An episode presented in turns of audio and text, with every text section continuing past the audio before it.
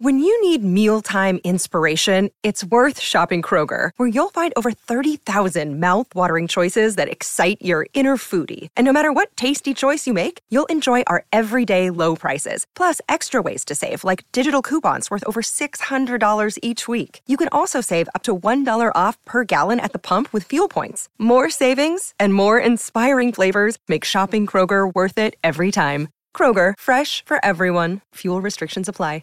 State ascoltando l'ultimo episodio della prima stagione di Vedo Brutto. Ultima puntata di questa prima stagione! Poi magari è la penultima, dipende come diciamo, come decidiamo. No, abbiamo già deciso. Ah, abbiamo già deciso? Questa è l'ultima puntata, signori, ci rivedremo a settembre, io ho preparato lo zaino per l'Islanda, ci vediamo, io me ne vado. Tu che fai? Ma io non voglio dire cosa faccio. Signore Dio santo, perché non puoi permetterti nulla, ecco perché, giusto? Matteo, ma che classista di merda che sei, mamma mia. Allora, bruttini, bruttine, di che cosa parliamo oggi? Oggi, come avrete già capito dal titolo, sì, parliamo della docu-serie. Documentario serie. Dai, l'uomo più dato di internet. Come Dada? Dai, Matteo, mi stai mettendo l'ansia, ricominciamo. No, l'uomo più odiato di internet. In inglese? No, non lo so. Vabbè, perfetto. Che è uscita su Netflix. Quando? Recentissimamente, a luglio 2022. Sì, quindi è recentissima. Esatto. E allora raccontiamo un po' di cosa parla e chi sono i creatori. Ferma! Cosa? Io metto il cronometro. Subito. Stavolta hai soltanto 30 secondi. Okay. Ma perché Matteo te ti fai le regole da solo? No, un minuto come te. Va bene, allora hai un minuto che parte fra 3, 2, 1, adesso! Allora, una docuserie in 3 puntate dagli stessi creatori di Don't Fuck With Cats e Il truffatore di Tinder, che racconta la storia appunto di questo uomo più odiato di internet, che è Hunter Moore, che aveva creato nel 2010-2012 un sito dal nome Is Anyone Up, in cui venivano caricate delle foto senza il consenso delle dirette interessate, delle foto a sfondo sessuale. Stai balbettando, eh? No, non sto balbettando. Matteo mi sta facendo perdere tempo. 30 secondi. E quindi racconta la storia di una madre di una di queste vittime che si è finalmente opposta a questo sistema e grazie a delle indagini affiancata anche dall'FBI riesce alla fine, non credo sia uno spoiler, a farlo arrestare, ma il problema è che doveva trovare un appiglio legale perché il revenge porn non era ancora stato, come si dice, non era un reato. Ma il reato in sé per sé era l'hackeraggio. Hai finito. Hai fatto giusto? Bene, ho finito, però forse non è giusto il termine reato, perché i reati, come mia sorella mi insegna, sono solo quelli penali. Ma chi, Giusy? Sì. Grande Giusy, quando torni Giusy? Giusy, tu che fai quest'estate? Giusy, che fai? Rispondici, che cosa fai quest'estate tu, Giusy? Rispondo sul mio. Allora, si è capito più o meno di cosa parla? Sì, dai, sì. Però un'unica cosa, secondo me, un po' non chiara è hackeraggio. Cioè, tu hai detto, ma non era quello, ma era l'hackeraggio. Esatto, perché ora spiegheremo, però voglio dire prima che il regista è Rob Miller. Grande, mai sentito. Vabbè, però diciamo che ignoranti. Poi le informazioni sono molto poche perché è appena uscito. È appena uscito. Allora, spieghiamo bene. Spiega bene. Abbiamo detto che quindi c'è questo sito, forse anche blog, non so come chiamarlo. Fatto sta che c'è questa piattaforma che lui crea. Piattaforma è ottimo come definizione. Dove gli utenti possono caricare appunto delle foto a sfondo sessuale, quindi di ragazze nude, video ammiccanti, eccetera. Sì. In più, allegate a queste foto ci sono molto spesso gli indirizzi Facebook delle ragazze. Allora, qual è il discorso? Che le ragazze che a un certo punto vedevano queste loro foto sul sito, ovviamente non le avevano caricate loro. No.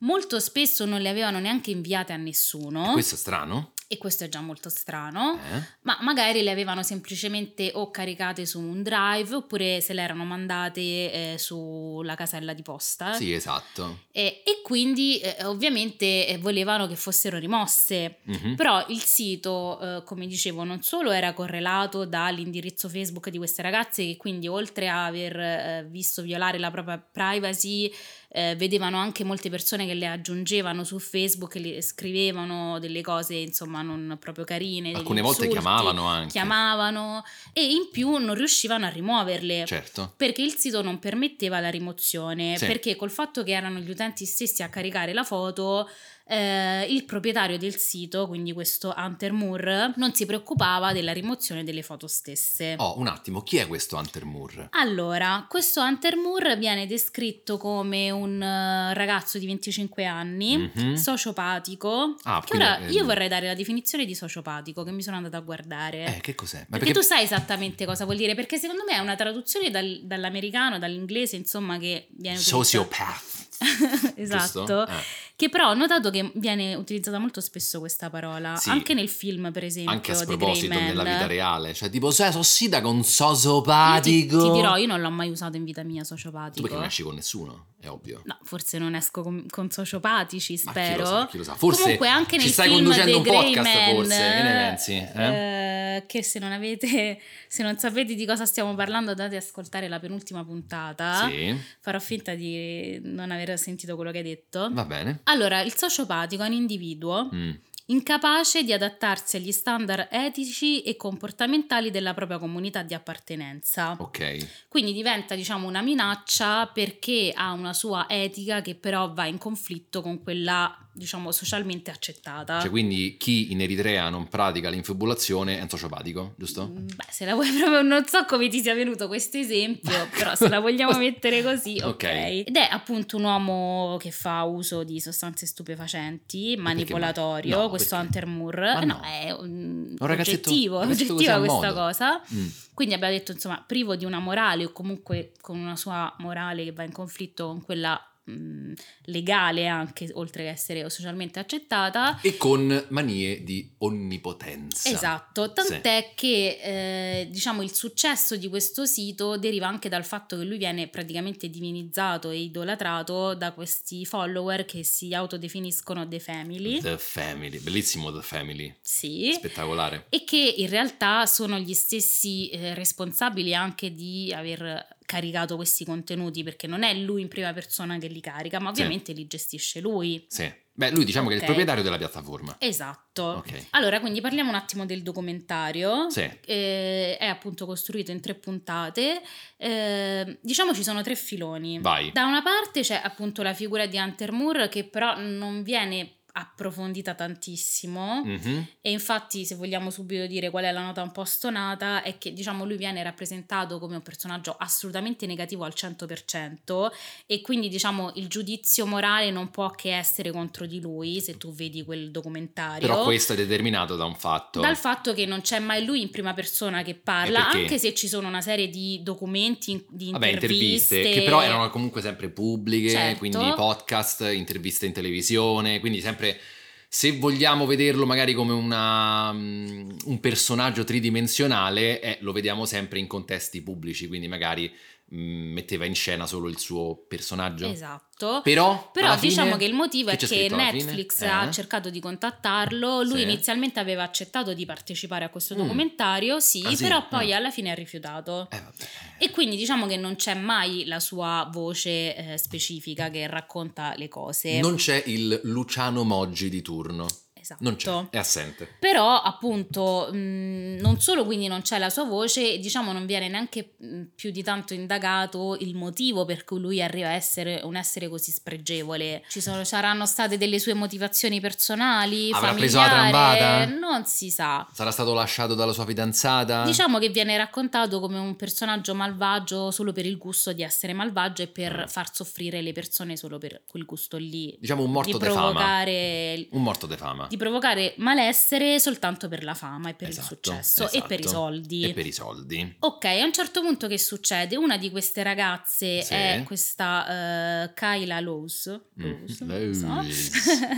che si ritrova appunto una sua foto in topless su questo sito Is Anyone Up. Bella donna poi, tra l'altro, Te pareva? Vabbè, no, lei è bella donna. Matteo, stiamo proprio, guarda, qui entri proprio in un campo. Ho detto bella donna, ho detto. Avrà molte cose da dire su questo documentario. Ho detto bella donna. Va bene. E avverte subito la madre con cui aveva, sì, insomma, un bellissimo rapporto, questa Charlotte. Mm-hmm. e la madre si adopera subito per cercare di far rimuovere questa fotografia. Mm-hmm. Madre e il corrispettivo link Facebook. Ok, visto che è un personaggio centrale questa madre, sì, descrivila un po'.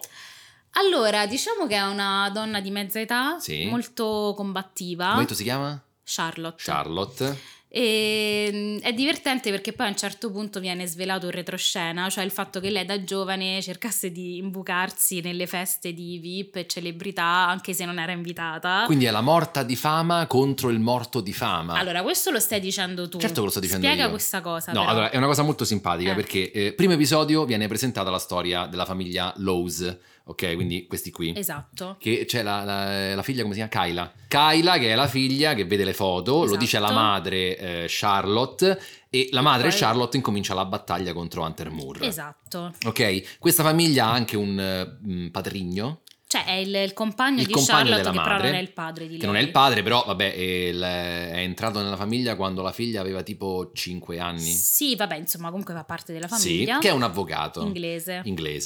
Anche lui è un personaggio molto interessante, perché è una persona molto pacata, sì, che però ti dice, te sfondo, cioè col sorriso, capito? Amico mio, io ti sfondo. Sì, sicuramente è importante dire che lui è molto più grande anche di Charlotte, sì, stessa, e quindi...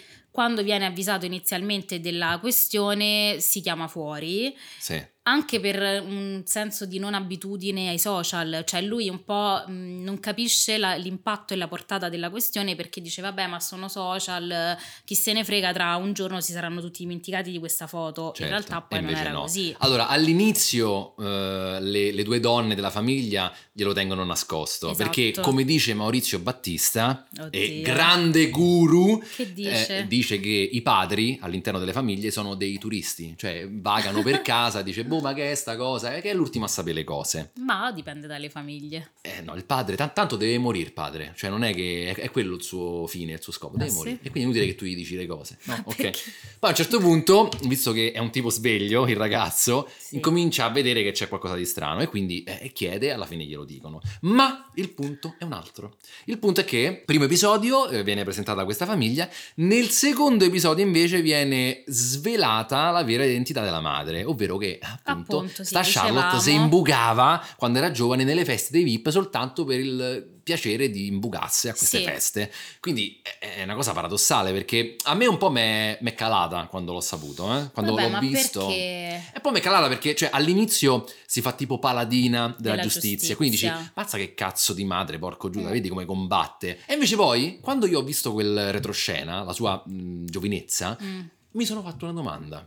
Ma secondo te tutta questa battaglia di Charlotte viene effettivamente da un sentimento puro di protezione nei confronti della figlia, oppure è comunque sempre un modo per essere sotto le luci dei riflettori, e quindi avere la fama tanto agognata? Ma allora, secondo me non potremo mai rispondere a questa domanda, perché lo può sapere solo lei. Vabbè, no, a me però non interessa, no, però a me non interessa tanto il fine per cui lei lo ha fatto, perché comunque l'obiettivo è nobile, nel senso che lei ha cercato di difendere non solo la figlia, perché spieghiamo. Non lo so, che cosa vuoi spiegare? Che succede? Che a un certo punto appunto lei cerca di far rimuovere questa foto, in tutti i modi, cercando di contattare lui, laghi, esatto, certo, sì, comunque a un certo punto ci riescono, perché entra in campo il compagno, insomma il padrino, l'avvocato, che era un avvocato, che chiama l'avvocato di Hunter Moore, esatto, e gli fa avvocato che cosa dobbiamo fare, esatto, e gli dà 30 secondi di ultimatum. E l'avvocato, tra l'altro, di Hunter Moore decide a quel punto di abbandonare il suo assistito. L'avvocato fa, ma porco zio, ma chi mi doveva capitare? Allora gli fa, senti Hunter, togli queste foto, e effettivamente le foto vengono tolte. Esatto, della figlia di Kayla. Esatto. Però appunto proprio perché Charlotte, quindi la madre, è una donna combattiva e anche con un grande senso della giustizia, lei non ha chiuso la faccenda nel momento in cui la figlia aveva risolto questo problema, no, ma ha cercato di andare oltre per proteggere anche le altre ragazze. Se non ricordo male, anche un'amica di Kayla, giusto? Anche un'amica che lei chiama al telefono. Sì, forse anche un'amica, ma anche persone, insomma, sì, che lei non conosceva. E cosa viene a scoprire? Perché è interessante. Lei parla con una quarantina di ragazzi ragazze che testimoniano questi hackeraggi. Esatto, cioè dice che il 40%, esatto, se non ricordo male, delle persone lì presenti su quel sito, in realtà quelle foto non le avevano mandate a nessuno. Esatto. Quindi voi immaginatevi, sia bruttini che bruttine, ok, siete nella vostra camera, magari vi vivete da soli oppure siete con i vostri genitori, comunque siete chiusi in camera, sapete che c'è, guarda, oggi proprio me vate, fammi una foto ai miei genitali, così. Ah, ci sta, eh? Cioè, è nobilissima. Sì, io voglio però fare una precisazione su questa cosa. No, finisci prima il tuo discorso. Ma è una cosa nobilissima. Sì, cioè, sì, vai. Io mi voglio fotografare il pene, ok? Mm-hmm. Perché voglio metterlo a confronto con quello dell'amico mio. Ma le motivazioni non sono importanti. È una cosa, il fine è irrilevante. Esatto. L'oggetto è nobilissimo. Sì. Okay? Che succede? Che ovviamente queste foto, magari per pudore, magari perché non le dovete inviare a nessuno, ma le volete tenere, magari, che ne so, oh, mazza che bei addominali che mi sono fatto, mo mi faccio una foto col pene de fuori, però dove si vedono pure gli addominali, mm-hmm, e me la tengo, no, sul mio drive online, tipo, che ne so, Google Drive, oppure, esatto, me le invio perché, via per mail. Esempio, lei se le era inviate via mail perché aveva il telefono, la memoria del telefono piena. Kayla. Che all'inizio ti sembra una cazzata, però in realtà effettivamente è vero. Sta. Ma chi si manda le mail da solo? Io quando scrivevo la tesi mi mandavo in continuazione le mail da sola per backup, sì, per non perdere i file. Esiste Google Drive, vabbè, all'epoca non ero a conoscenza. Comunque, no, però la precisazione che voglio fare, aspetta, fammi finire questo discorso. Siete nella vostra stanza, fate queste foto, e a un certo punto quelle foto che voi non avete inviato a nessuno vengono sparate su Is Anyone Up. Sì, tra l'altro una cosa che non abbiamo detto è che oltre al link Facebook le foto erano piene di commenti. Esatto. Perché nel momento in cui Hunter Moore o insomma gli utenti caricavano le foto, lui incitava moltissimo a in realtà prendere praticamente sempre in giro quella foto, sì, lì. Cioè lo scopo non era neanche dire oddio guardate che bella ragazza, no, era guardate c'ha quel difetto fisico, oddio ma chi ti porterebbe mai a letto, insomma praticamente piena di insulti. Perché il punto qual è? Che su questa piattaforma non è che le foto venivano caricate in maniera anonima, ok? No, certo, c'era proprio il nome. C'era il link al profilo Facebook e quindi di conseguenza tutti quanti i tuoi contatti. Certo. E quindi la gente da quel giorno ti chiama, a te che stai ascoltando, bruttino o bruttina, ti chiama e ti dice ammazza che troia, ammazza che panzone che sei. Esatto. Cioè tutte quante ste cose. Però diciamo pure, appunto, la precisazione che volevo fare è che anche se queste foto fossero state inviate, comunque se manca il consenso è sbagliato. No, io te lo metto, la questione è l'hackeraggio, caso limite, no? Esatto, cioè tu non le invii a nessuno e te le ritrovi. Ricordiamo che comunque anche se io decido liberamente di inviarle al mio ragazzo, al tipo con cui mi sto scrivendo, alla tipa con cui mi sto scrivendo, qualsiasi altra persona, sono liberissima di inviarle, e però se la destinazione d'uso cambia, cioè se quelle foto non diventano più inviate a quella persona lì con un canale privato ma vengono pubblicate, allora io ho tutto il diritto di dire no. Però io ti posso dire una cosa. No, ferma. Sei liberissima anche di andare magari una settimana in villeggiatura a Corleone con una maglietta con scritto viva i magistrati, però nel senso poi quello che succede, cioè nel senso Matteo, ma che sei c'entra? Libera. No, non è calzante questo paragone. Sei libera, però nel senso un po'. No, tu sei liberissima. Guarda, io però devi stare attenta, amica mia. Ma guarda che questo qui entriamo in un altro discorso. Allora, che senso, non ti sto dicendo attenta a metterti la minigonna quando esci. Allora, no, devi non stare è attenta alla persona di cui ti fidi o non ti fidi. Ma è ovvio. Su questo ok, posso essere d'accordo, però comunque diventa un qualcosa di illegale se quella persona invece di appunto tenersele per sé le inoltra all'amico per farci la risata sopra, o le pubblica addirittura su un sito. Comunque un reato, comunque una cosa illegale e illegittima. Certo, però devi stare comunque un po' attenta. Sì, diciamo che le persone dovrebbero essere anche un minimo un po' meno stronze, possiamo dirlo. Ma tu non fai controllare gli altri. Vabbè, sì, ok, su questo sono d'accordo. Fatto sta che appunto anche qui c'era comunque questo caso limite per cui lei non l'aveva inviata a nessuno, ma erano state hackerate. Esatto. Quindi dicevamo, la seconda puntata si, diciamo, snocciola tutto su questa indagine che compie la madre, sentendo le vittime. E parallelamente a un certo punto lei si era rivolta anche alla polizia, in particolare all'FBI, che inizialmente non le aveva dato retta, mm-hmm, E poi però ha avviato anche una sua indagine, che però ribadiscono 1000 volte che sarebbe stata molto molto lenta, certo, giustamente. E ripetiamo, però l'indagine non era tanto su revenge porn, di cui tra poco parleremo, ma sulla questione dell'hackeraggio, perché esatto, in quel momento non era illegale, cioè più che altro non poteva essere responsabilità di Hunter Moore il fatto che qualcun altro caricasse delle foto, perché lui era il gestore della piattaforma. Esatto. Ok. Quindi c'è questa indagine anche dell'FBI, e a un certo punto subentra anche Anonymous. Esatto. Perché chi è Anonymous? Vediamo se oddio, me lo sai spiegare. Non saprei definirlo, è un collettivo di persone molto brave con il computer. Allora, c'è un gruppo di persone, sì, che praticamente sa far partire Google, questo è poco ma sicuro, sa utilizzare Excel molto bene. No, però comunque Anonymous è questo gruppo. Se non funziona il computer, spegni e riaccendi. Esattamente. È questo gruppo di persone, in maniera fittizia anonime, perché sì, poi in realtà, insomma, non è così anonima la cosa. Tant'è però che, infatti, è una rete di tutto il mondo, di hacker cosiddetti etici. Esatto. Che io posso dire, io ho vissuto per circa 2 anni l'ambiente di alcuni... Davvero? Hacker. Cioè tu sai chi fa parte di Anonymous? No. Però ho convissuto, ho lavorato con alcune persone che fanno gli hacker etici, ma non puoi sapere, io ho scoperto un mondo, perché è una cosa fighissima. C'è Team Red, che sarebbero quelli che attaccano, Team Blue, che sarebbero quelli che difendono, poi c'è anche Team Purple, che sarebbero quelli... non lo so, è una cosa bellissima. Vabbè, ma è tipo un mondo, Mr. Robot. Tipo Mr. Robot, ma anche tipo Star Wars con le spade laser. Attenzione. Okay. Comunque non è questo il punto. Esatto. Qual è il punto? Che Anonymous si mette contro Hunter Moore. Esatto. E gli butta giù praticamente tutto. Cioè gli svuota il conto in banca,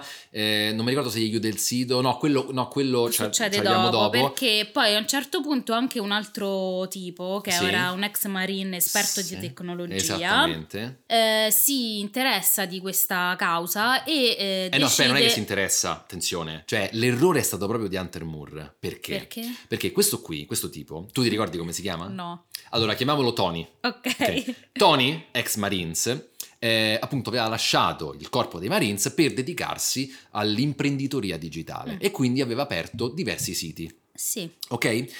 Lo stesso Hunter Moore contatta Tony per chiedergli se voleva pubblicizzare uno dei suoi siti su Is Anyone Up. Ok? Quindi lui all'inizio, Tony, è interessato, non si chiama Tony, però vabbè, per dargli un nome, il nome Tony si interessa, perché ovviamente è interessato alla pubblicità, va a vedere Is Anyone Up e trova quello che trova, e quindi dice: mortacci tua, tu sei un bullo, io... sono stato bullizzato da piccolo, in primis da mio padre, e qui ci ricolleghiamo anche un po' a The Grey Man, ci sono dei punti di contatto, e quindi di conseguenza io combatto i bulli, e da questo momento in poi tu sei il mio nemico numero 1. Esatto. E dopo un po' di tempo effettivamente questo ex marine nel 2012, esattamente, perché ricordiamo che il sito era stato pubblicato, insomma messo online nel 2010, riesce a farlo chiudere, perché lui praticamente lo minaccia del fatto che c'erano anche delle foto di minorenni. Come riesce a farlo chiudere? Hai capito tu? È fighissimo, forse non l'ho capito veramente. Perché appunto gli dice: guarda, stai rischiando, l'unico modo per salvarti, che lui fa tutto l'amico, no? Sì. L'unico modo per salvarti è che tu mi vendi il dominio. Sì. Ok? Lui, Hunter Moore, all'inizio un po' tituba e poi alla fine cede, perché è messo alle strette. Gli cede il dominio, appunto per, come dire, scaricare le responsabilità, e Tony che cosa fa? Reindirizza il dominio isanyoneup.com al suo sito contro il bullismo. Esatto. Quindi tutte le persone e The Family, quindi tutti i follower che andavano su Is Anyone Up andavano sul sito di Tony. Si ritrovano esattamente un sito opposto, cioè contro il bullismo, il cyberbullismo, e infatti lì c'è un momento un po' di criticità, nel senso che tutti i follower di Hunter Moore dicono: ma che cavolo hai fatto? Ma ti pare che hai ceduto il sito a questo tizio? Schifoso. Non è possibile. E diciamo che poi in queste interviste che vengono messe nel documentario Moore non appare mai pentito, cioè sempre, in generale, anche quando vende il sito non dà una giustificazione come per dire sì, effettivamente mi sono reso conto che era qualcosa che poteva provocare del malessere e del dolore alle persone, cioè lui non gliene frega niente, lui interessa soltanto guadagnare e basta, tant'è che poi infatti subito dopo praticamente si mette in moto per cercare di risollevare il sito o comunque di creare un secondo Is Anyone Up, la vendetta, perché lui la prende molto, cioè lui è romanticizza un po' il tutto, eh? Cioè io quello che ho notato è che, allora io mi sono chiesto una cosa, cioè com'è possibile che alcune persone avessero paura di un tipo così, cioè nel senso lui viene visto veramente come una persona come un pericolosa, Dio, capace di mettere in serio pericolo magari una famiglia, una persona, e dice no, non ti mettere contro di lui, no, non fare questo contro di lui. Però poi nei fatti era mezzo drogato e basta, ma era zero, tutto il rispetto era zero, e lui twittava queste cose dicendo tipo tornerò più forte di prima, non sapete quello che sto escogitando per tornare alla ribalta, però cioè raga, alla fine era un coglione questo, magari aveva avuto una buona idea in termini di business, però era un coglione, diciamo aveva costruito un modello di business che era al limite della legalità però dentro la legalità. Vabbè, che poi alla fine il suo business era vendere pubblicità, quello era il punto, cioè, però comunque era anche dare spazio alla pubblicazione delle foto, no, quello lì era l'oggetto, però alla fine lui lì vendeva pubblicità e da lì ricavava diciamo i guadagni. No? Quindi insomma appunto è qui che subentra Anonymous, proprio per cercare di evitare che lui creasse un secondo sito. Nel frattempo le indagini dell'FBI erano proseguite, che tra l'altro Charlotte gli ha fatto il lavoro praticamente. Sì, infatti è molto divertente perché dicono ma te potresti fare praticamente l'agente dell'FBI per tutto quello che hai raccolto, documenti, testimonianze, quindi grande Charlotte. E alla fine erano riusciti a raggiungere la persona che hackerava effettivamente le email delle ragazze. Una seconda persona. Esatto, una seconda persona che era collegata a Hunter Moore e che lo aiutava poi a creare, cioè a caricare queste foto. Esatto, cioè a sottrarle alla proprietaria o al proprietario. Esatto. Perché c'erano anche maschi, perché uno si immagina solo donne all'interno di questa. Sì, diciamo la maggior parte erano donne, però anche maschi. Anche maschi, che però, attenzione, i maschi in realtà, cioè per la maggior parte erano loro stessi che caricavano le proprie foto. Beh, cioè tipo il cantante della band metal. Sì, perché inizialmente effettivamente era nato proprio per praticamente svelare il retroscena anche dei cantanti, delle band famose, mettendo queste foto di nudi di questi cantanti. Esatto. Insomma, alla fine viene arrestato Hunter Moore nel 2014. Viene bandito per sempre dai social media. Ah sì? Sì. Questo me l'ero perso. E ho cercato poi che fine avesse fatto, è uscito di prigione nel 2017, ha pubblicato poi un libro su questa storia, e però diciamo che ha mantenuto abbastanza un basso profilo. Vabbè, ci sta. Ok, ci sta. Ora io direi che possiamo, anzi vorrei dire un'altra cosa sulla struttura del documentario. Che il terzo episodio è inutile? No, diciamo che appunto dicevamo la struttura è l'inchiesta della madre dell'FBI e di Anonymous da una parte, dall'altra la figura di Hunter Moore e dall'altra parte ancora la testimonianza delle vittime, ma non solo delle vittime in sé per sé, ma anche delle persone molto vicine a lui, per esempio la sua fidanzata dell'epoca, che racconta, ora non so se con un po' di autoindulgenza o meno, che lei non si era molto resa conto di quello che stava succedendo, che lei non aveva visto esattamente i messaggi che le erano arrivati sul dolore che stavano provocando a queste ragazze. Ma sai cosa ti posso dire? Che quando uno è innamorato purtroppo non riesce a vedere effettivamente. Vabbè, non lo so, questo mi sembra un po' una giustificazione po' blanda. No. Beh, e poi uno diciamo che uno diventa cieco, non riesce a vedere le cose come stanno, e insomma diciamo che si mette le bende di prosciutto sugli occhi. Va bene, ma non facciamola diventare una seduta di psicoterapia. No. Forse il racconto più eclatante o comunque più incisivo è quello di questa Destiny, detta Battle Girl. Sì. Che ora io non vorrei entrare nei dettagli del motivo della sua... C'entrerò io. Vai. C'entrerò io. Allora, questa ragazza... Matteo, delicato però. Delicatissimo. Si chiama, tu ricordi il vero nome? Destiny.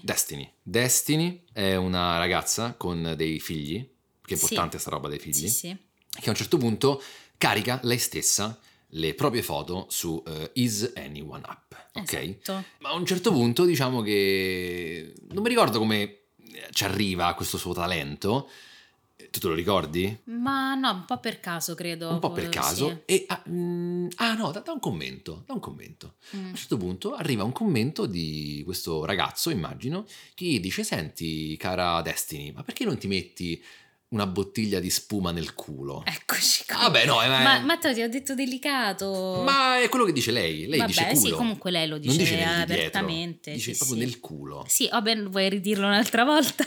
La cosa importante è che però la bottiglia di spuma non era agitata prima dell'utilizzo. Questo è fondamentale. Andiamo avanti. E però, tra l'altro, non si dice se dalla parte del collo o dalla parte del fondo. Matteo! No, ma è importante. Ma siamo qui per parlare di cose serie. Allora, ok, perfetto. Dopodiché, visto che a quanto pare ci riesce. Aveva, diciamo, un talento. Ci riesce in maniera naturale, cioè il successo è stato strepitoso. Sì. Perché fai sì un po'? Perché ho paura di dove vuoi arrivare. No, il punto qual è che a un certo punto, vedendo questo grande successo, i commenti continuano ad arrivare, quindi si parla di telefoni, di telefoni. Sì. No, quello del telefono è bellissimo perché uno le ha detto. No, era proprio Hunter Moore in una videochiamata che lui poi ha registrato. No, era il telefono quello. Non era il telefono. Quella di Hunter Moore ci arriviamo piano. Però tu come te lo ricordi? Piano, tutti sorella, piano. Dettagli. Allora, quello del telefono era un utente che le dice: mettiti un telefono e poi io ti chiamo così lo faccio vibrare. Sì, quello me lo ricordavo. E quindi lei continua. Il punto qual è però è che ovviamente sul suo profilo era collegato anche all'account Facebook. E lei dimmi un po'. Aveva nella immagine di copertina i figli. Ha capito? Vabbè, diciamo qui non ha brillato per furbizia. Diciamo di no. Perché era lei stessa che aveva caricato le foto, quindi nel momento in cui sei tu che li carichi... Qual è il punto però? Perché la caricate? Lo dice? Per guadagnare soldi. Per la fama. No. Lei dice perché volevo dare un futuro migliore ai miei figli. Sì, però lei all'inizio prima dice no, perché avevo trovato il modo per essere famosa. Lo dice. Ma questa cosa io non me la ricordo. Di conseguenza poi fama uguale soldi. Ma il punto è che dopo insomma aver raccontato... E tocchi il microfono. No, perché mi sembra che sia tipo lontanissimo da me, no? Ma è giusto così. Tu non devi dire nulla. Dai. Il punto qual è? Che a un certo punto, dopo questo grande successo, Hunter Moore scrive... Sì. Ah no, attenzione. Fanno una videochiamata. Sì, però perché durante una serata dove lei aveva bevuto particolarmente, twitta: ah, oddio, sono ubriaca. Come praticamente tutti ormai fanno. Cioè dicendo: ah, mi sto divertendo e lo pubblico su Instagram. Vabbè, dai. Non c'è motivo. Cioè ti può divertire anche tranquillamente senza farlo sapere a tutti. Matteo, ma che sei nel 900? Guarda che il divertimento c'è lo stesso. Grazie, evidentemente c'è bisogno di far sapere che uno si sta divertendo. Ma comunque sono ubriaca. E a un certo punto Hunter Moore vede questo tweet e le scrive dicendole: facciamo una chiamata, che però doveva essere una cosa privata tra loro due, perché comunque loro ormai erano diventati amici. Esattamente. E lei era palesemente non in condizioni di intendere e volere. Esattamente. Ecco, questo è importante, è importantissimo. In questa videochiamata a un certo punto Hunter Moore fa una richiesta. Sai che non mi ricordo. Non ti ricordi? Cos'era? Fa una richiesta esplicita alla signora Destiny. Ah sì. Le dice: Destiny, fammi vedere il tuo talento. E perché questa volta non ti metti un pugno nel culo? Vabbè, è andata così. E lei l'ha fatto.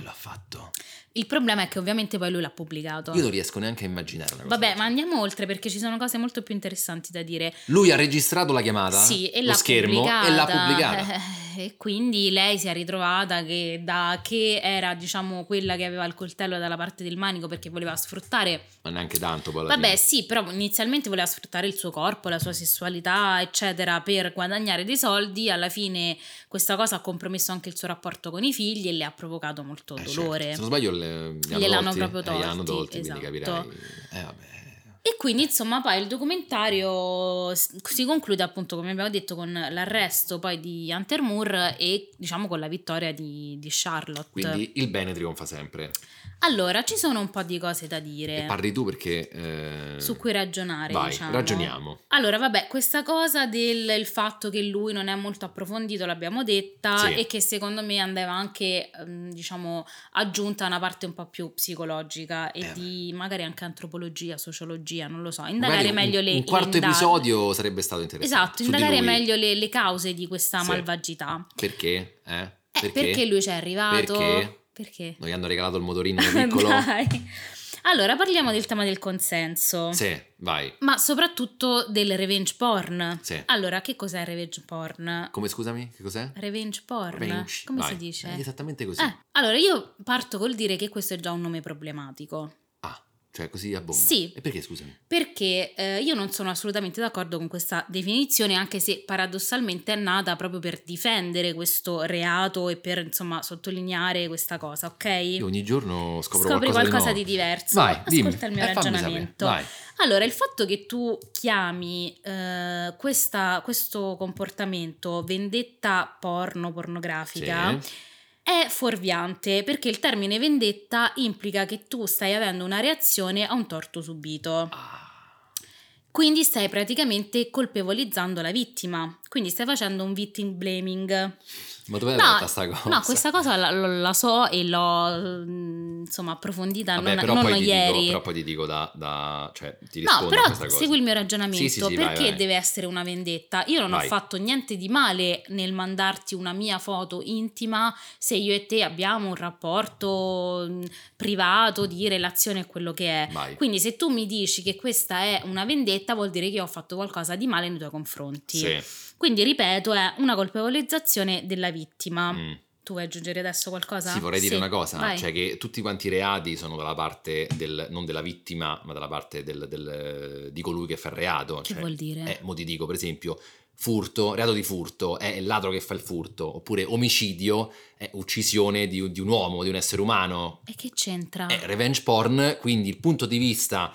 Del carnefice è che ha fatto una vendetta pornografica. Sì, ma tu non è che la dici... vittima abbia fatto qualcosa di male. Sì, ma non è che tu dici, cioè per esempio anche il femminicidio è perché quando un uomo uccide una donna per, insomma, gelosia, no, non per gelosia, per ossessione, per gelosia. E per un sistema patriarcale. È vero, per gelosia si chiama delitto d'onore, hai ragione. Che non esiste più, però. Cavolo. Matteo, guarda, non fare dell'ironia su questa cosa perché divento veramente una belva. Vabbè, comunque non ho capito la tua obiezione, secondo me non è consistente la tua obiezione. Vabbè, continua, va bene. Continua. Allora, questa colpevolizzazione della vittima non è solo, diciamo, in questo nome, che poi, insomma, possiamo discutere o meno se secondo te è problematico o no. Però non mi interessa, ma anche da parte delle autorità, tant'è che nella prima fase di questo, insomma, racconto le ragazze andavano anche a denunciare all'FBI, alla polizia, cosa che succede anche in Italia, ma la risposta era sempre una sottovalutazione di quello che era successo, come se fosse meno importante. Però. Beh, oddio, stiamo parlando del 2010-2012, non del 99. Vabbè, ma no, dai, su, era un po'... No, allora, secondo me non c'entra niente il fatto che i tempi fossero prematuri o comunque è sbagliato lo stesso, cioè non la trovo questa una giustificazione, come se appunto ci fosse un minore impatto nelle proprie vite e nella conseguenza che questo evento può comportare sulla propria vita rispetto, per esempio, e questa cosa viene anche detta nel documentario, cioè se io ti entro in casa e ti rubo delle fotografie che tu hai nel cassetto, che possono essere tue fotografie intime, perché quella cosa sembra valere di più rispetto al fatto che se io te le rubo online, ovviamente magari per un'educazione ancora acerba rispetto alle cose online, però effettivamente se le metti a paragone sono entrambe la stessa cosa, cioè un furto di un materiale personale. Io ti dico che erano prematuri i tempi perché non si capiva bene di chi fosse la proprietà di quei materiali digitali. Vabbè, non si capita bene, la proprietà è mia, cioè non è anche perché il copyright quello è. Ma quale copyright? No, perché ovviamente con la duplicazione un tempo il copyright andava a farsi fottere e ti posso dire che tu duplichi, è una roba digitale, tu la duplichi e quindi chi è il proprietario? Cioè la copia è quella autentica oppure la mia? E infatti ti posso dire che soltanto adesso si sta mettendo in piedi un impianto per sistemare sta cosa con la blockchain e gli NFT, solo adesso, quindi tu pensa nel 2022 stiamo parlando del 2010. Ma infatti se vogliamo fare proprio un vedo brutto per il sociale, ricordiamo che la legge in Italia sul revenge porn è stata introdotta recentemente dal codice rosso. Vuoi che ti dico anche l'articolo? Comma bis? Il codice rosso ha introdotto una fattispecie nel codice penale, articolo 612 ter, intitolata diffusione illecita di immagini video sessualmente espliciti, e può comportare una reclusione da 1 a 6 anni, una multa da 5.000 a 15.000 euro. Quindi non si parla di audio, attenzione. video o immagini. Beh, video anche l'audio. No, non si parla solo di audio. Vabbè, non credo sia un podcast sessuale. Non lo so. Va bene. E ovviamente poi io sono andata a cercare anche negli Stati Uniti, però ovviamente essendo degli stati federali dipende da caso a caso, quindi certo. Sicuramente all'epoca non c'era una legge specifica. No. Poi passerei a un altro argomento. Ok, chiudiamo questo. Questa è la puntata di Giulia praticamente. Sì, perché devo dire che mi ha molto appassionato. Ok, poi? Allora, secondo me un'altra cosa interessante è la questione della responsabilità della piattaforma online. E vabbè, e questo è molto legato. Sì, è molto legato a questa cosa, no? Cioè, ovviamente sappiamo tutti che c'è un problema di mancanza di norme sul web, perché non c'è una vera e propria regolamentazione, perché siamo molto al limite tra il privato e il pubblico, se ci pensi, no?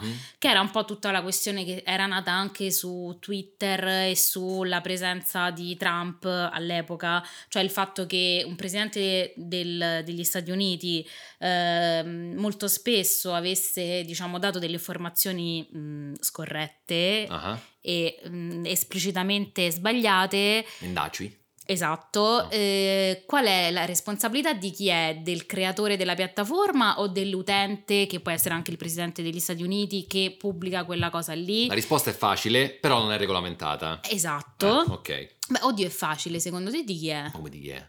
Del proprietario della piattaforma? Ma assolutamente no, dell'autore del tweet. Però tu non hai... Ma sei pazza? Ma no, innanzitutto stai calmo, scusami, uno può avere anche un'opinione diversa dalla tua. Bene, allora lascia perdere che lui è Donald Trump, no? Che poi lì c'è tutta una questione della censura, che fai, censuri il presidente degli Stati Uniti. Tu immagina, considera, c'hai Leonardo X, no? Che è uno scout fascista che su Twitter va su Twitter e dice viva Erduce, okay. E viva Erduce, no? Magari sì, tornasse Erduce, ma è ovvio che tu, no, Twitter piattaforma non puoi controllare tutti i tuoi utenti, d'accordo, però secondo me invece dovrebbero esserci dei meccanismi per cui sì, arrivi a controllarli, perché secondo me dovrebbe esserci una doppia responsabilità sia dell'utente stesso che della piattaforma, perché tu non puoi veicolare dei messaggi palesemente sbagliati, secondo me. Poi diciamo che in questo caso nel sito Is Anyone Up c'era anche poi molto spesso lo schermo dell'anonimato, che diventa anche molto pericoloso, perché tu ti appunto trinceri dietro l'anonimato e puoi fare un po' quello che vuoi. Però la soluzione c'è stata durante questa pandemia, cioè? Ovvero tutte le piattaforme hanno evidentemente inserito nel loro logaritmo delle parole chiave, tipo, che ne so, pandemia, Covid-19 e altre, e praticamente tutti i contenuti che contenevano quelle parole automaticamente facevano comparire un avviso tipo questo contenuto contiene delle informazioni riguardo alla pandemia da Covid-19, per informazioni corrette vai a visitare, e rimandava a salute.gov. ma proprio perché c'è stato questo, diciamo, dibattito pubblico anche a partire dalla questione di Trump, eccetera, delle elezioni americane. Legato a questo, oltre, vabbè, insomma, la questione del revenge porn su internet, e ci ricordiamo tutti per esempio il caso di Tiziana Cantone, diciamo che è molto importante ricordare che esiste il diritto all'oblio. Che cos'è? Beh, penso si capisca molto bene, cioè? Il diritto all'oblio immagino che sia ovviamente una soluzione poco attuabile su internet, però la rimozione di tutto quel contenuto che ti crea ovviamente disagio, diciamo, no? Che è un diritto che tutti gli utenti hanno di rimuovere dei dati personali. No, in realtà è tutelato dal garante della privacy all'articolo 17. Sì, vabbè, no, ma non mi interessa, ma esiste, comunque esiste, perché tu puoi fare questa richiesta in base a determinati criteri specifici. E tu falla la richiesta, però poi allora, ovviamente è una cosa molto difficile, perché come sappiamo, cioè, basta che tu pubblichi una cosa e poi ci sono mille collegamenti. No, allora non è impossibile, perché c'è una legge che lo tutela, che poi appunto poi sì, non è che c'è sta legge contro omicidi, non si fanno più omicidi. Vabbè, certo, grazie al cavolo. Io però voglio dare queste informazioni, perché magari non tutti lo sanno. Va bene, vai. Vedo brutto per il sociale. No, questa è una puntata vedo brutto per il sociale. Vai. E niente, quindi permette la cancellazione dei dati personali. Poi le ultime due cose che vorrei dire. Hai sentito lo sfogliare della pagina? Certo. Vai. E vabbè, diciamo che l'abbiamo un po' detta questa cosa della idolatria moderna, cioè che lui insomma veniva venerato, e questa cosa è molto attuale secondo me, cioè che tutto quello che viene detto, vedi Fedez, da persone influenti, giovanotti, esatto, viene preso insomma acriticamente e supportato, forse per diventare, diciamo, i seguaci vogliono diventare a loro volta famosi e quindi seguono in tutto e per tutto questi idoli moderni. E la cosa ultima che voglio dire, secondo me molto interessante, è la questione del rapporto tra la società e la sessualità. Sì, però brevemente. Vabbè, Matteo, ti sta annoiando. No, non mi sto annoiando, però dai, forza. Vabbè, no, non ne dico più. No, dai, non mi censurare, ma per favore. No, dai, dillo, dai, se no c'hai il diritto. Guarda che secondo me è interessante questa cosa. Cioè, perché avviene lo scandalo? Allora, innanzitutto questa cosa... Scandalo? Lo scandalo. Ah, ok. Questa cosa attinge alla nostra natura un po' perversa e anche un po' di voyeurismo, cioè no, la voglia di guardare gli altri come si dice, dallo spioncino. Però secondo me è anche interessante capire qual è il rapporto tra la società e il sesso e soprattutto il corpo femminile in particolar modo. Che è a dire questa cosa. Beh, diciamo che la maggior parte dei casi oggettivamente era legato al corpo femminile. Okay. Ora, non farmi dire le solite cose tra cui il capitalismo, il patriarcato, per cui il corpo. Beh, il corpo della donna diventa sempre un oggetto in funzione della pulsione sessuale dell'uomo. E quindi viene sessualizzato anche se è una foto di un corpo nudo. Ah, che in non prodotti commerciali, dici? No, ma anche in questo caso sul sito, per esempio, no? Va bene. E vabbè, poi c'è tutto un discorso. Beh, adesso mi sono inibita perché tu ti stai annoiando. No, io sono interessatissimo. No, secondo me è interessante, per esempio, in Italia, perché il sesso viene visto come una cosa sporca. Sicuramente c'è un apporto della religione, esatto, Francesco. Per cui dal peccato originale di Adamo ed Eva, e guarda caso Eva è quella che ha morso la mela. No, giustamente. Adamo non avrebbe mai morto. Diciamo che ha dato il via all'idea per cui il sesso deve essere qualcosa di sporco, mentre se tu ci pensi, se tu disinneschi quella cosa per cui il sesso è qualcosa di sporco, sarebbe un mondo migliore. No, ma più che altro non ci sarebbe neanche il revenge porn, perché se il mio corpo non diventa più qualcosa di pruriginoso o di scandaloso, se tu vedi una mia foto nuda non ti dovrebbe scandalizzare, appunto. Non sono d'accordo su questo. Beh, però perché? Cioè, il sesso dovrebbe essere visto come una cosa naturale che fa parte della vita. Sì, ma secondo me pure se vai in altre nazioni dove la religione è meno presente. Infatti, secondo me è anche una questione di capitalismo, non è solo una questione di... Dai, è questo capitalismo. Allora perché, secondo te, qual è il motivo? Il motivo perché, ma qualcuno ce la deve... intime. Sì, ma qualcuno ce la deve aver inculcata questa cosa. Allora perché ti metti i vestiti per andare in giro? Sì, appunto, perché qualcuno ce la deve aver inculcata questa cosa. Ma perché sono parti dedicate all'intimità che tu condividi con il tuo partner. Non sto invitando le bruttine, no? E le bruttini. Cioè, allora tu immagina questo senso. Ad andare nudi per strada. Certo. Tu normalizzi tutto, no? E normalizzi appunto il corpo e tutto. Però sì, in senso di libertà, non di banalità. No, normalizzi nel senso che tu sei libera di andare come vuoi in giro, ok? Quindi sei nuda, vai nuda per strada, no? E là poi, cioè, dov'è tutto quel brivido quando tu magari inviti qualcuno a casa? No, che piano ma io non ti sto dicendo... Lo spogli, la ma io non ti sto dicendo che devi... Sei il gancetto che magari si intoppa qualche volta, che non riesci, fai cazzo. Non sto parlando di togliere la magia del rapporto intimo tra due persone o tra 3, 4, quante volete. Sto dicendo che però se tu ci togli quella cosa di sporcizia, di peccato, di oh mio Dio, un corpo nudo, a quel punto toglieresti anche il ricatto, per cui se io ho una tua foto nuda allora ti posso ricattare perché è uno scandalo che gli altri la vedano, quando alla fine sì, abbiamo tutti lo stesso corpo o comunque vabbè sì, ok, siamo fatti tutti allo stesso modo, voglio dire, intendo, certo. No? Beh no, aspetta. Dai, hai capito? Quindi io non dico il fatto che devi togliere la magia del rapporto a due, però semplicemente togliere quella malizia. Questo è un punto. E lo chiediamo a voi, bruttine, e basta, ho finito. No, bruttine, stop, okay. Non bruttini, non lo vogliamo sapere dei bruttini. Bruttine, secondo voi ha ragione Giulia nel suo ragionamento oppure ho ragione io, che giustamente modestamente io voglio dire. Sì, il mio ragionamento, tutti i ragionamenti che ho fatto, fatemi sapere perché sono molto importante. Quindi la domanda è, fai una domanda secca alle bruttine. Ma solo su questa cosa? Solo su questa cosa, sì, perché mi interessa molto. No, allora io voglio chiedere innanzitutto se siete d'accordo sulla questione del revenge porn, nome problematico. E vabbè.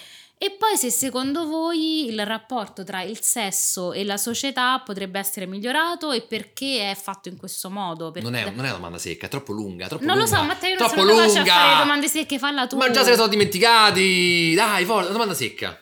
Non so come farla, come la posso dire? aiutami, guarda che mi guardi così e guarda lì, ma guarda che sta incredibile, sta continuamente guardando quanto è venuto lungo questo podcast. Beh, te credo. La domanda è molto semplice. Vai. Secondo voi, andando a, passami il termine ti prego, non mi fa le pulci, normalizzare la nudità, sì, di conseguenza avverrebbe uno svilimento del cosiddetto revenge porn? Questa è la domanda. Ma no, che c'entra lo svilimento? No, svilimento, un impoverimento. No, se un indebolimento. No, in realtà cioè lo andresti proprio a sconfiggere. Esatto, dilla me. No, ridilla. Allora, la ridico. Allora, andando a normalizzare la nudità, e fino a qui va bene? Mm-hmm. Avverrebbe il così tanto agognato la sconfitta. Esatto, avverrebbe la così tanto agognata sconfitta del revenge porn. Vediamo che dicono. Fondamentale. Sì. Oh, allora basta. Io non ce la faccio più. Tu sei pieno. Voglio andare in vacanza. Io qua c'ho lo zaino per l'Islanda pronto, c'ho l'aereo adesso, sì, devo andare. Quindi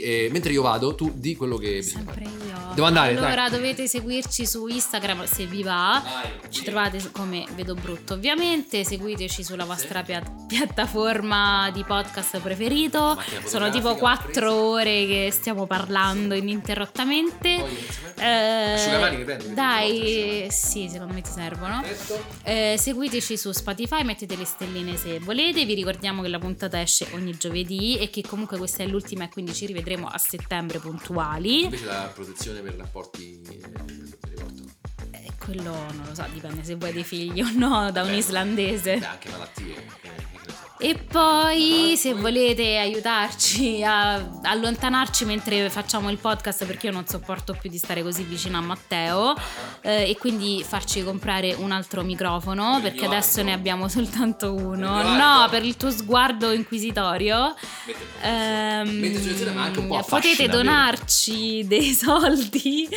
Non ce la faccio più, mi vuoi aiutare? Donarci i soldi dove? Al link? In descrizione di ogni puntata, anche insomma nella descrizione generale del podcast, sì. E basta. È un link PayPal. È un link PayPal, quindi lo sapete potete utilizzare, potete PayPal. Farlo una tantum, cioè una volta soltanto, e basta.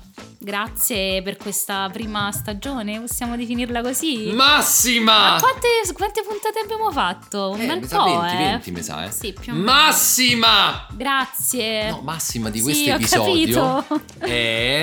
Mi raccomando, siate colui che pubblica le foto online del partner di qualcun altro. Eccoci. Tu ce l'hai avuto qualcuno così? Ma direi proprio di no. Allora, per andare a vedere le foto di Giulia dovete andare su. Ciao, sto partendo, ciao, ciao, grazie, ciao. A settembre, ciao. Vedo Brutto. E adesso un bel caffè finito. Perché rischiare di rimanere senza caffè quando puoi abbonarti a Caffè Borbone? Prezzi vantaggiosi, costi di spedizione inclusi, tante possibilità di personalizzazione e l'abbonamento lo sospendi quando vuoi. Decidi tu la frequenza, la qualità, scegli tra le cialde e capsule compatibili e crea il tuo mix di gusti e miscele. Mai più senza caffè con l'abbonamento Caffè Borbone. Tutte le info su caffèborbone.com.